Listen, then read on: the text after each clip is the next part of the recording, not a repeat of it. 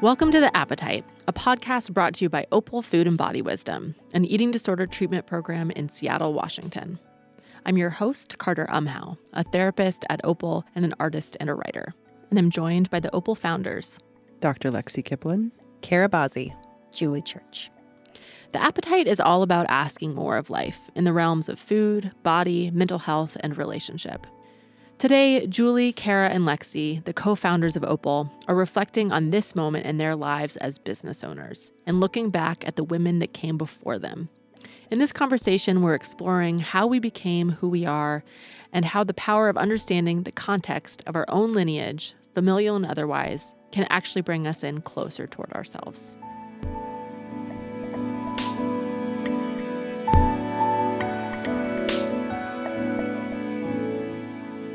So, what did you all want to be when you grew up, when you were kids? Did you have an idea about that? Yes. Yes. Yeah, I think I wanted to be an attorney. oh, And I think I got that idea because my I was pretty good at arguing and making my case. And my parents would always say, You're gonna make a great attorney. And I was like, mm. Okay, I want to be an attorney. and then switched to medis pre medicine and then went to my first psychology class and was sold. And I think the medicine was more of a what I think my family would have w- wanted me to do more. And then I found myself in psychology and said, Nope, I'm doing this. Mm. Yeah. Do you see any connection between the like argumentative attorney and the the work you wound up actually doing? It's funny. I don't, utilization reviews. yeah. Oh, But I don't find myself to be like very argumentative. So I don't, maybe, I don't, I think I have a good, I can make good cases. but In a um, calm demeanor a Yes. calm- that people are like, this seems so reasonable. Yeah. Which is powerful. It is. You would have been a great attorney. You could, Yeah. yeah, yeah. yeah. what about either of you, Julia or Kara? Did you have a sense of kind of what you wanted to be as a kid and where that idea came from? My early one was an astronomer. Oh, I was obsessed with actually stargazing and the constellation of Cassiopeia. And then I found out that astronomy was not stargazing, and I was very disappointed. Yeah, Oh. I didn't know how, what a hard science it was, but I just liked just looking out at the stars and the universe mm. and I don't know the vastness. Sweet. It's that I feel mm. like actually that was part of kind of my more creative, non-responsible Mhm. little girl self of just like Mm. laying out and staring at the stars. yeah. And then I actually I don't think I knew that you were pre-medicine, Lexi, because then That's I got path. super urban. Yeah, I got very responsible in high school, and then was pre-medicine for my first three years at college. Mhm. So I pretty much made it through all the courses. And Yeah. then I had my epiphany at the end of my junior year and went into the counseling side. I did all the pre, almost all the pre med requis- prerequisites, and then A lot of Bailed. wasted. Uh, What an Well, interesting lot of connection Mhm. Yeah. the two. yeah. I remember that I wanted to be a marine biologist. I was Hmm. very, really into orcas and Dolphins. dolphins. Yes, I still actually wish I could live in the sea, to be honest. Do you see any connection to that interest in what you do now? Well, I think that it was science based because then in high school, I loved chemistry Mhm. and thought then when I went off to college, I thought I was becoming a chemist. I said this in an earlier podcast and, you know, have create soaps and shampoos and yummy, smelly Oh, hygiene products. That's what I thought I'd do. Um, so fun. but then, so it was a science thing, I guess. But then nutrition obviously stays in the sciences. It just was a little bit more helper. hmm But I actually look back sometimes, and now I'm in the Northwest, and there's all these places that people do pursue education in marine biology. And I thought, oh, I just don't think it was, didn't seem realistic. I don't Yeah, think. not a real like Mhm. well-worn path yet. yeah. In any way. Yeah. I always wanted to work in a mental institution. really? Yeah. Harder. I gotta look. Yeah, I know it's a little ironic, but um, I also wanted to be like an undercover reporter, so I'd sort of like blend in and Oh, like write see about that. it. Mhm. Yeah, Oh, I totally Or a could can see singer. that. Yeah. or a Wow. singer. or a singer, like Yeah. you know, country singer or something. I know what a Both. combo. I can see both. Country. I don't see country, but maybe My mom was from the south, so Okay. you know what we what we listen to. Yeah. Yeah. Were there particular people that you all recognize as as being kind of influencers, either in what you wanted to do or just how you wanted to be in the world? Well, certainly, I mean, my parents, um, and and very in different ways. Mhm. I mean, all three of us have dads who were um, also business owners. So Mhm. we grew up watching that, and I think that that has had an impact on I don't know us opening Opal to some degree. That was with us. Probably we felt some confidence because we saw it happening growing up. Mm.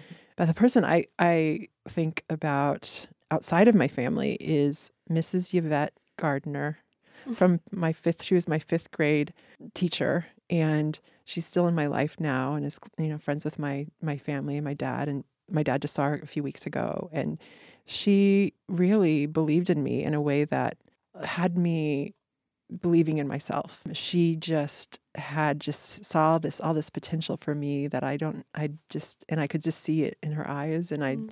just rose to the occasion and she did she just followed me through all of my years and has been a family friend since then but she is um is she's dear to me and had quite an impact on me um in terms of my academics but even beyond that she just thought she always said you can just do whatever you want you get to just Hmm. do whatever you want because you have all these things you could do you know that you could just step in and do and yeah she just makes me emotional talking about Yvette Mm. Mrs. Gardner Mm. Yeah. she's awesome What a special thing to have someone just kind of open up the possibilities Mm-hmm. rather than being, I mean, it's so special to have someone where you look at like, oh, I want to do that. I want to be just like her. Yeah. But it sounds like Mrs. Gardner was someone that really reflected you back to yourself. Mm. Yeah, maybe so. And she was she's a she is a really strong woman too. I mean, she had her own. She had a presence and a strength about her.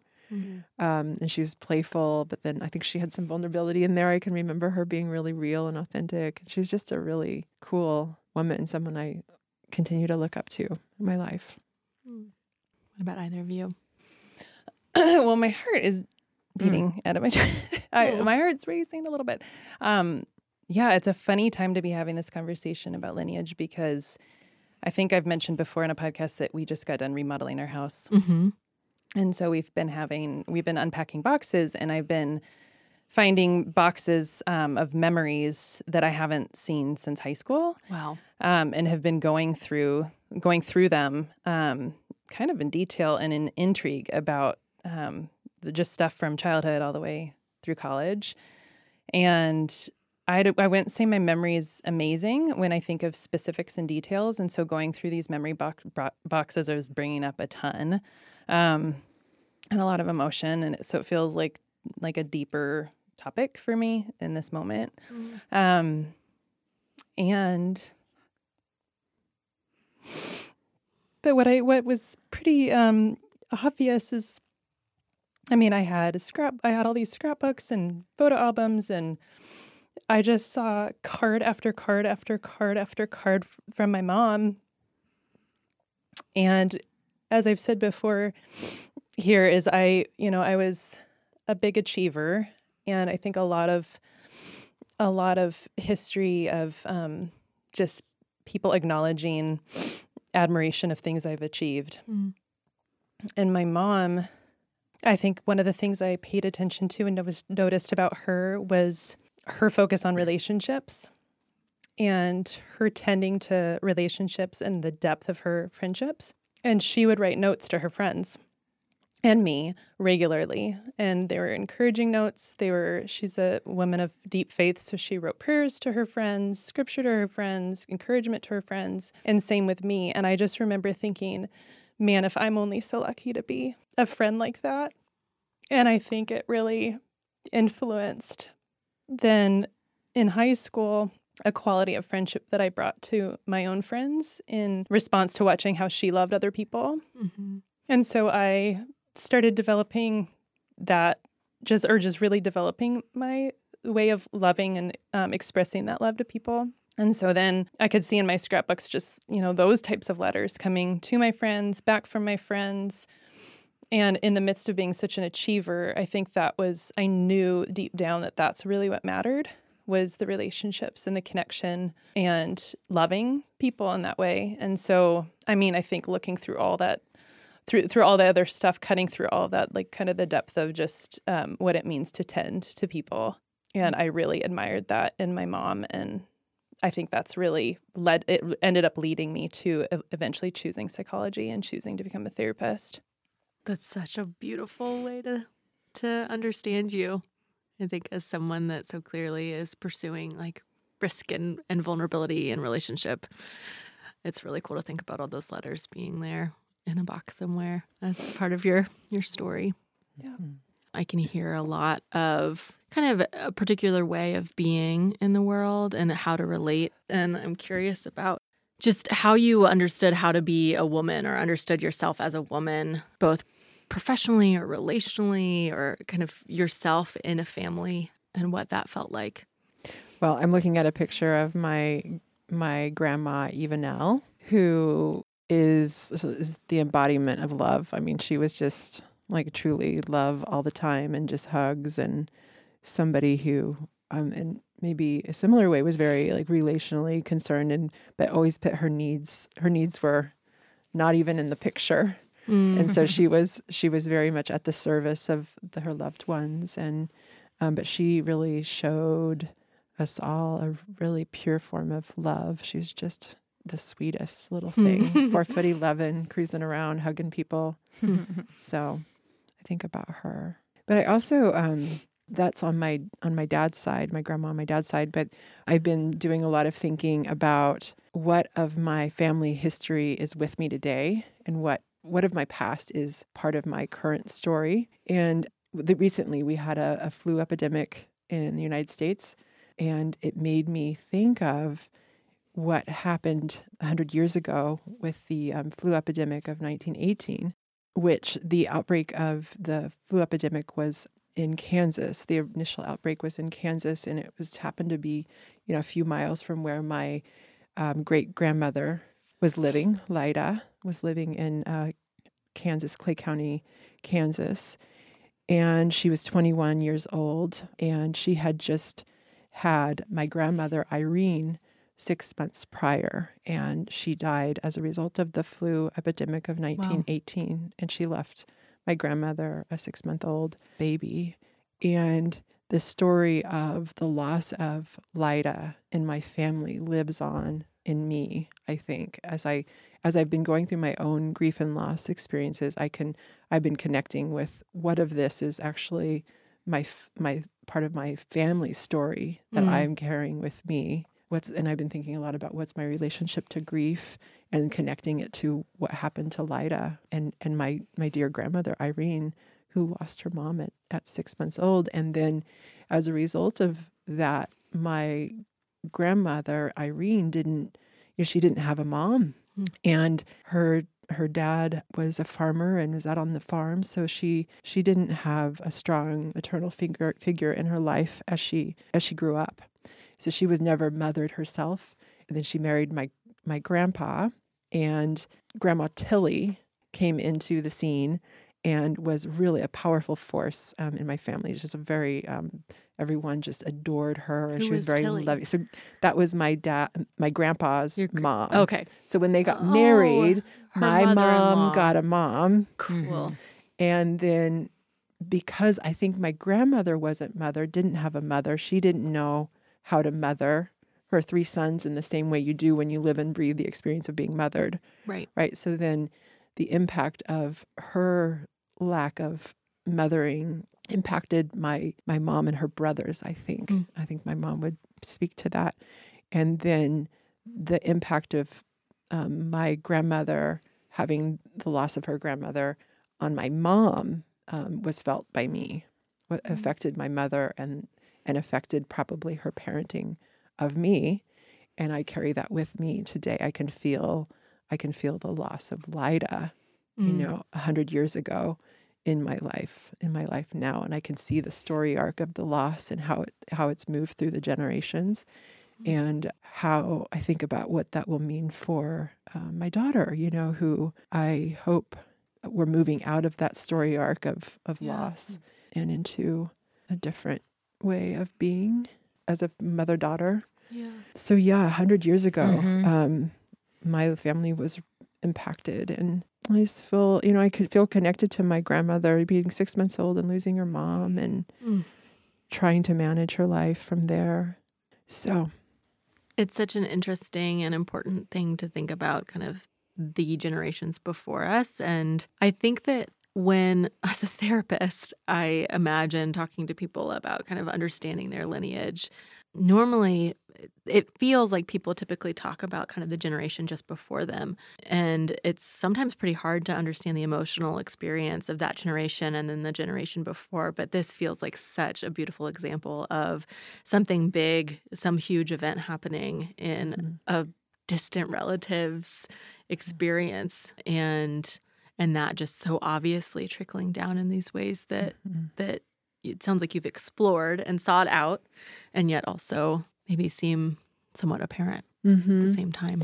Yeah, I mean, it's just been a big part of my growing up because mm-hmm. when Tilly when Tilly came onto the scene and was a mother to my mom and grandma, you know, the whole family just seemed to be soaking her up. And then wow. she died in in 1958, and I think my mom was nine. And so the loss of Grandma Tilly, so there was, you know, the loss of this mother figure who swooped in.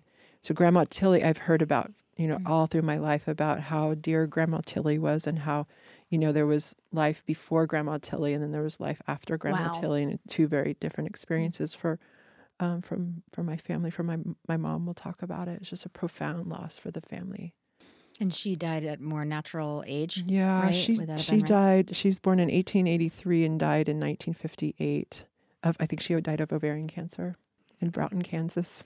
You spoke mm-hmm. a little bit to um, to how you imagine yourself as a mother at this point, but are there any specifics around kind of how you how you have heard about Tilly, for instance, and mm-hmm. how you mm-hmm. take on kind of that role as mother based mm-hmm. off of what you've heard? Yeah, it's funny as as you ask that question, I could feel the tears welling in my eyes mm. because I do think of I've heard so much about Tilly. I've I've heard about Tilly, you know, yeah. as in I've really understood that her impact was profound on many lives and she was apparently very you know generous and kind and you know she's just all the things you would want a mother to be kind of person very much idealized mm-hmm. um, so i always wonder what's a real tilly but um, the idolization of her is incredible wow. um, just this embodied love you know so i have a lot of people i look to in my life for guidance about how to be a mom, including my own mom, Grandma Tilly, and um, my grandma Irene, my grandma Irene, uh, and Irene, both of them. Mm. I have a lot of folks I look to. And I have a bonus mom. A bonus mom. Yeah, Joey, who's also just a wonderful um, mother figure for me, too. Mm. Don't know where I'd be without all of those women. I certainly wouldn't be here. Wow. And I think of also I'm, I know I'm going. going no going back. So now I think of, so I, I told you about um, Yvette Gardner, right? My fifth grade teacher. And then I also think about um, Dr. Mary Lee Nelson, who was um, one of my, was on my chair, was my chair of my graduate committee. And she was incredible to me. Mm. I mean, just open doors, kind, just was believed in me. And then after graduate school, I had Dr. Beth Kerr and Dr. Laura Little, who opened, who said, "We believe you should be a lecturer at the U- university." And I was like, "What?" and then I did it, and wow. you know, I think I can think of all these women that without them, I just truly, I don't know where I would be. You know, in terms of guides and people believing in me when I wasn't believing in myself. I hope to pass that on in my life to others. Mm. Julie, is there anyone in particular for you, kind of within your lineage or maybe the story of of some of your family that that feels like it's deeply influenced you. Mm. Yeah, I I do especially connect with thinking about some images and stories related to my granny. So this is my mm. maternal grandmother. Mm-hmm. call her Granny. And as I've kind of think about these little images or these little stories, it, it definitely pulls in things related to my mom too of like, oh yeah, that came from, you know, both and. But I think it starts from hearing about stories of grandmother who was Granny's mother who lived in Ohio, and that's where my granny was raised. And when my mom and her siblings would go down to Ohio to, to be with grandmother, it was like one week every summer, it sounded like.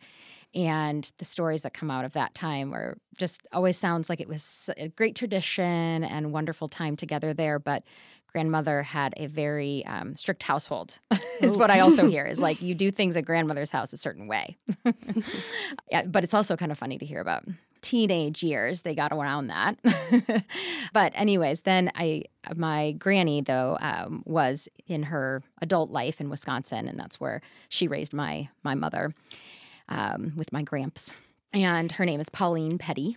And some of the images, first image that I always thought of was getting to go to the office where she worked with this typewriter. So, old classic typewriter on this desk, and it felt like this really bare office space. And this is my memory, right? So, definitely like black and white in my mind, right? Mm-hmm. But like grayish, lots of metal. um, but I remember getting to see that and kind of, I think there's something in that of recognizing, oh, okay, my my granny, she works. Like she has a place that she goes and she has people lean into her and like need her in in what they're doing. And that was um, she was secretary and receptionist at a Economy Forms was placed. they did cement production of some cement things used in construction. So she was supporting the salesperson of that right? So she had a secretarial supportive role. I, I, remember thinking she she got she got some stuff done when she was there in the office, and it always felt the same way when I was with her at her home as well, and uh, especially there was one week every year that we would always spend there while my parents got their time away from the kids, mm. and especially that time, but otherwise as well because I did live in the same city, so we would see them for you know regular times. But the things that I would say is that she was uh, she was always getting things done and keeping busy. And I I remember for a for a good cause that that also like she she always was volunteering at place that kind of like a goodwill, a, a place that gathered you know had took donations and then made money for a good cause and then she was one of the things when we would sit and watch tv we would take there was this little bucket of stamps that were cut out of envelopes and we would then soak them and then take the stamps off gently because you could get something back for the stamp. Again, go it's like very very minimal amount of money per stamp, but all of that then to go to a good cause.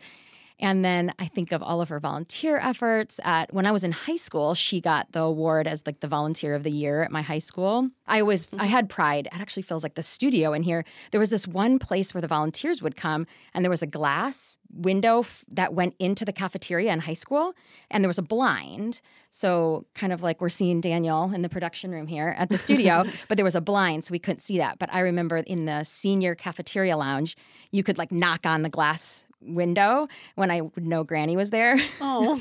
volunteering and doing whatever. I think a lot of the stuff she did on was uh, related to well, she was yeah, she was the president of the guild, the ladies guild with for the high school, and but she was stuffing things and organizing pamphlets and papers and things in there. I, I don't know what she was doing, but she was just always volunteering. So I think that I. Um, and she was a knitter or a crocheter. I don't actually cool. know, but I do have her instruments, needles, needles. Because I was like, oh, I want those. Like when I mm. when we were going through her things after she passed. So, I yeah, I think of qualities around her and how that trickled down to my own mother and and to me, just this yeah, kind of doer, go getter, and really networked and connected. I can see that in my mom also how that trickled down. Just really social and and good relationships and how that then led to yeah, purpose and making meaningful impact. Mm. Uh, and again, I have more of a retroactive thought around that. Like I wasn't necessarily watching her thinking, yeah, I mm-hmm. want to be like her, but now I I I find pride. Mm-hmm. Like I feel I find deep pride in finding the ways, right? Yeah. That I am her. Like mm-hmm. that those those qualities. Um and feeling yeah, grateful I guess that I come from strong women that um, I don't know if my household is like grandmothers, but maybe. I mean, I think my kids know that things that, that I like and I don't like, but what they're supposed to do and when they're not supposed to do. I just don't think they actually obey me and like do the right things, but I think they know. Yeah, they'll probably remember later. Yeah, I think they know. Um, anyways, so I, I do. I, yeah, I think I have a couple other images, but yeah, those yeah, that industrious kind of doer mm-hmm. um, for good purpose feels like mm, I didn't come out of nowhere. I came from these women, you know. Mm. From yeah. Kara, what about you? um, yeah, I'm laughing hearing about Julie talk about Granny because um, I relate a lot with my own grandmother Ruth, who's my mom's mom, and she is Norwegian, very proud Norwegian, comes from Minnesota um, very industrious and really strong in her her her Lutheran community. And she was also a trailblazer because she, um, I just remember her always kind of bragging about how she was she was a nurse. She worked full time and she was a nurse. And she basically always would tell us that she was doing what the doctors were doing without the doctor title. and, and with, I mean, a lot of bragging about it um, and just proud of herself because she was really confident and self assured. Mm-hmm. And it, it makes me think of lineage in terms of like kind of more uh, gender, um, kind of the uh, gender traits and she had i think more of some of the masculine traits she was really assertive dri- highly driven. And I think, you know, it's interesting because my grandpa, Emerald, was kind of more of the soft, more soft and, and expressed maybe more of the softer emotions. And I think my mom, you know, had feelings kind of as the child of those two parents, but I think she really admired her mom. And then I think she, my mom could see those traits in me of having some of both the masculine and feminine, feminine traits. And, you know, I, I think, um, and that's where I, I kind of see sort of the lineage of, of, of ways that I, em- I, embrace some of my mom's um, characteristics, but also really taking some of that drive and I can do whatever I want mentality that my grandma definitely held. I don't know mm. if I'm as industrious as my grandma was. Or doing as much. Actually, I think of like the hospitality of my grandma, and mm. that's. I mean, I don't. I don't share the same hospitality traits, but she would. You know, she would like bake a ton for her. You know, for every like. You make a good cookie. I do make a good cookie. that is true. But she would make like 500, right, yeah. for her church. right, and make money off of them. Well, yeah, or not, yeah, she just would give. I mean, she yeah. was very generous. It was very shown in acts of service, mm. is what I would say, right? Like, whereas I'm, I'm going to give more emotionally probably to people. And her, she just made a tons of krumkake lefse. Uh, um, she was also a crocheter. She played all her games with people and mm. um, very, very, very social, totally extroverted. So I did not take the extroverted gene. And then my dad's mom died before I was born. So I never got to meet her. I never had the privilege of meeting her. Um, apparently, that's where I get my. Um, they always told me that that's where I get my five ten. You know, my frame, height. my height from my grandma Hilda May, and that's my middle name is after her but then my grandpa married someone um, before I was born, and so she was she's been my step grandma, and she's she's such a neat lady. She's still alive, Dora, Grandy Dora, and she I would say uh, she has a more of an like more of an impact on me now. She's um, just the vitality she holds. She still plays pool like three days a week, and that's her wow. her movement and sport. And she's got some nice sass and attitude about what she can do on the pool table. Yeah, I can only imagine. Yeah, it's awesome. I brought her into just conversations in our Rethinking Sport group of like, what a neat example of somebody who's still living life to the fullest and finding ways to, yeah, find sport and movement at, um, you know, at an Be older age. Body in that way. Yeah. Does she yeah. go to the bars? I know. You know she, I think there's. I don't think it's actually in bars. Community I think they center? have community. They do it oh. in community oh, centers. Um, I was imagining like she's in tournaments for pool. It's pretty awesome. That's very amazing. And she she had an RV that I, until recently and was going around the country. She just has a really big sense of adventure, and so she's inspired me in that way. Mm. Even though she's not my blood relative, but mm-hmm. I love her a lot. It's really cool to hear all these different stories mm. and knowing each of you, I can infer a lot of like meaning out of the details, I think more than maybe even a listener would. But mm-hmm. I'm I'm aware too of of this conversation, of course, like bringing up so much loss and so much pain. I feel like there's been like little kind of a bit of a step into that area when each of you have spoken. But I'm aware that like when we were talking about all of this, I was thinking of the genogram, mm-hmm. and I think Kara, you'll probably do a better job at articulating this as a marriage and family therapist.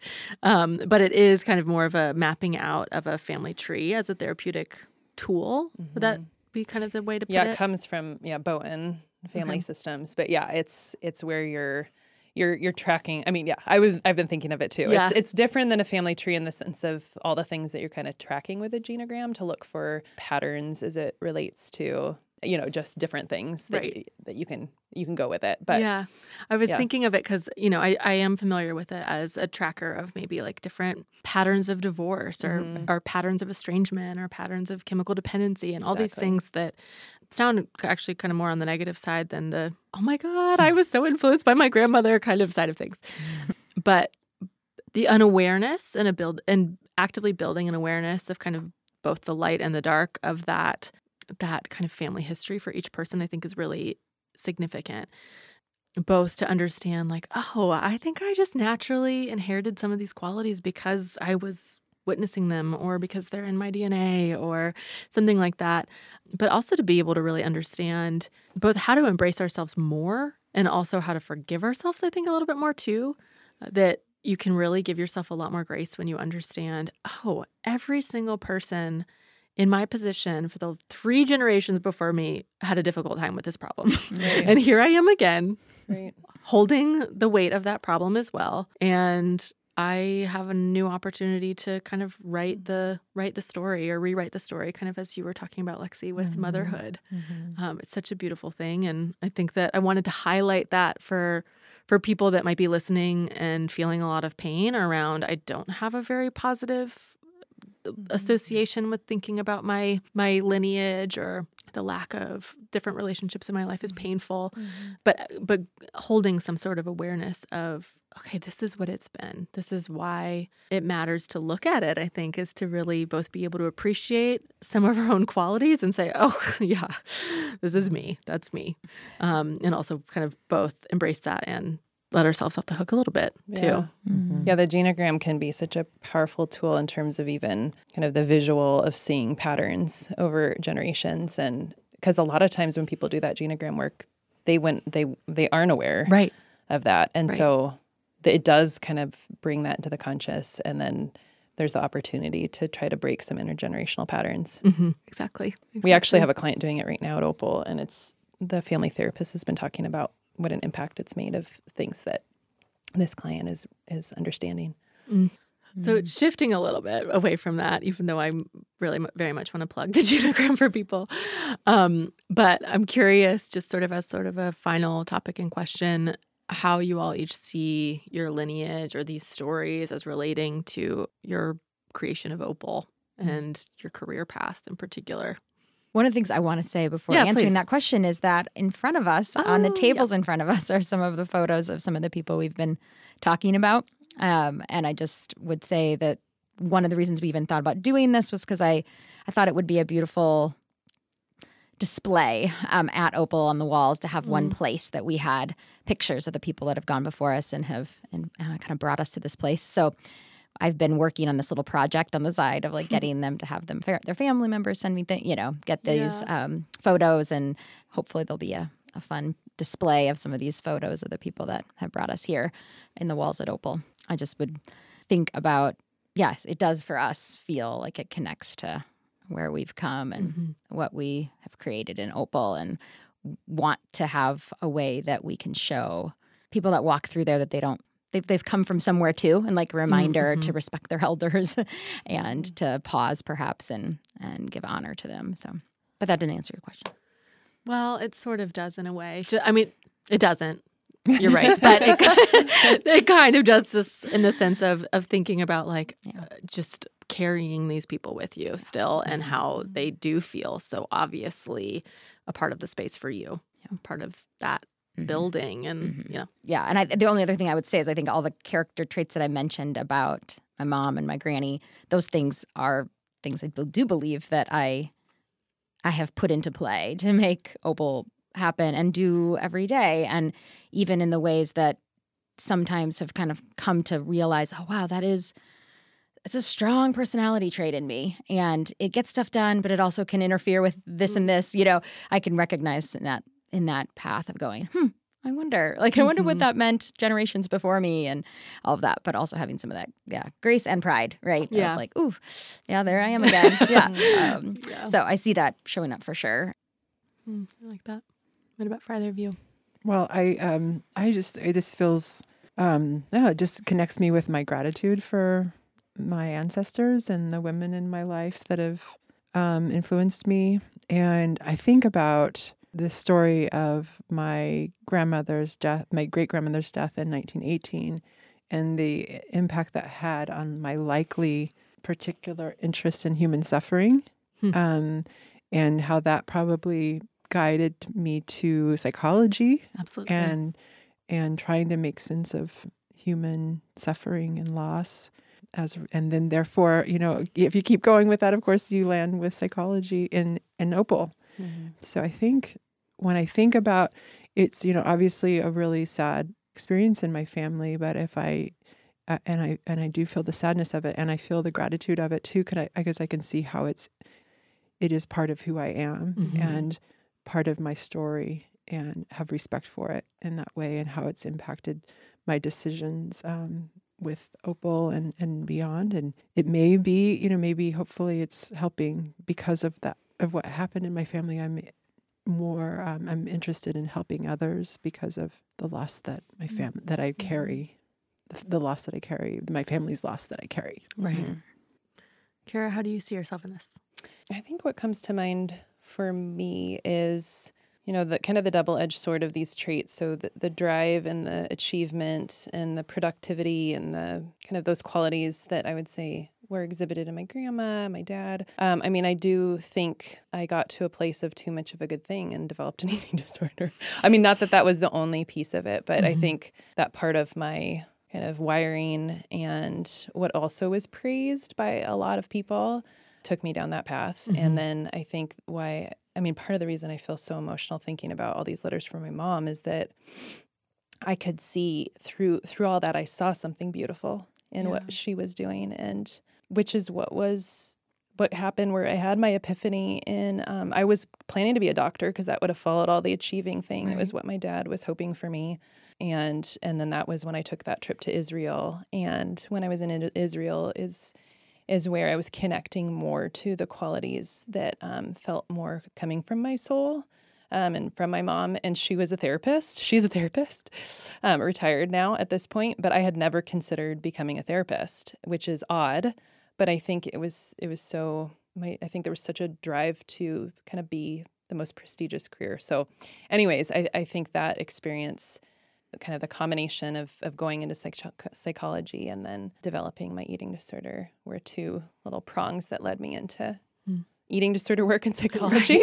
Really and then eventually you know getting to meet these wonderful women that led to uh, Lexi and Julie that led to doing something bigger. And then and then my drive and achievement was beneficial Mhm. to opening Opal. Then I could then I could mediate and I could make more sense out of those the feminine and masculine qualities that that didn't kind of disavow the other. Your, the influence of your mom and your relationships is so obvious and clear to Mhm. me. You know, I know. mean, she Yeah. really taught you she did how to how to be in relationship beautifully kara you're so you are just uh, yes i can imagine you writing before the before the days of texts and yeah emails you would be writing little notes to us Yeah. Just like your mom did yeah I don't know if anyone has memory boxes or things that they've saved, but what a gift to pause to look through some of that stuff Yeah. because it's when our in our day to days that are so busy, it's hard to create space to even reflect on history and reflect on where we've come from. And anyways, it, wa- it's been it's been intense to look through all this stuff and painful and wonderful. So I, if there's space in your life to to do some of that Mhm. contemplation, I would encourage it.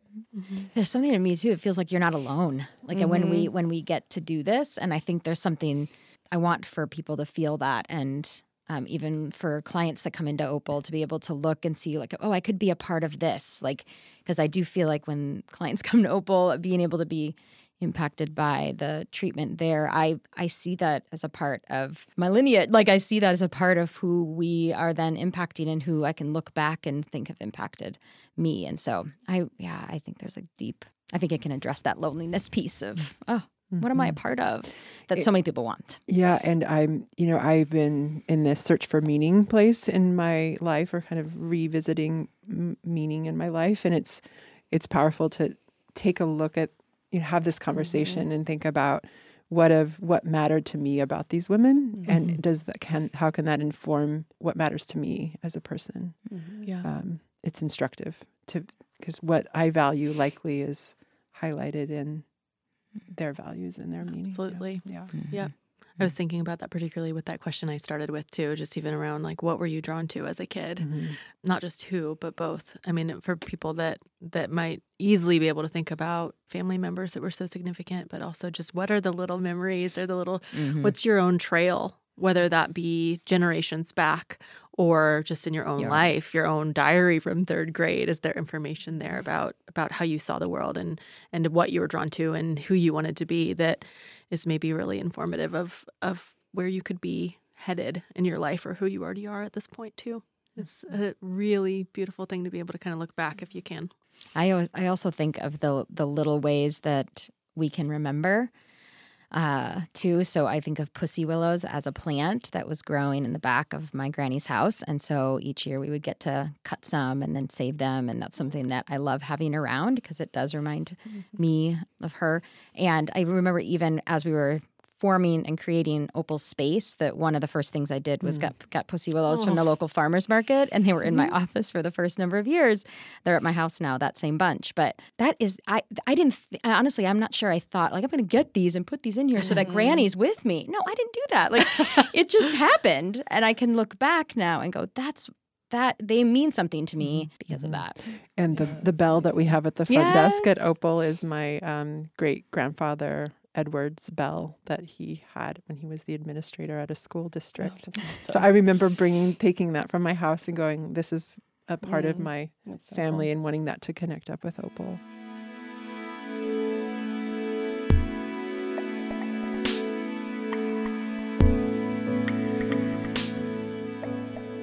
Thank you so much to Jack Straw Cultural Center for sound engineering, to Aaron Davidson for the Appetites music, and to Sarah Taylor for production assistance and editing.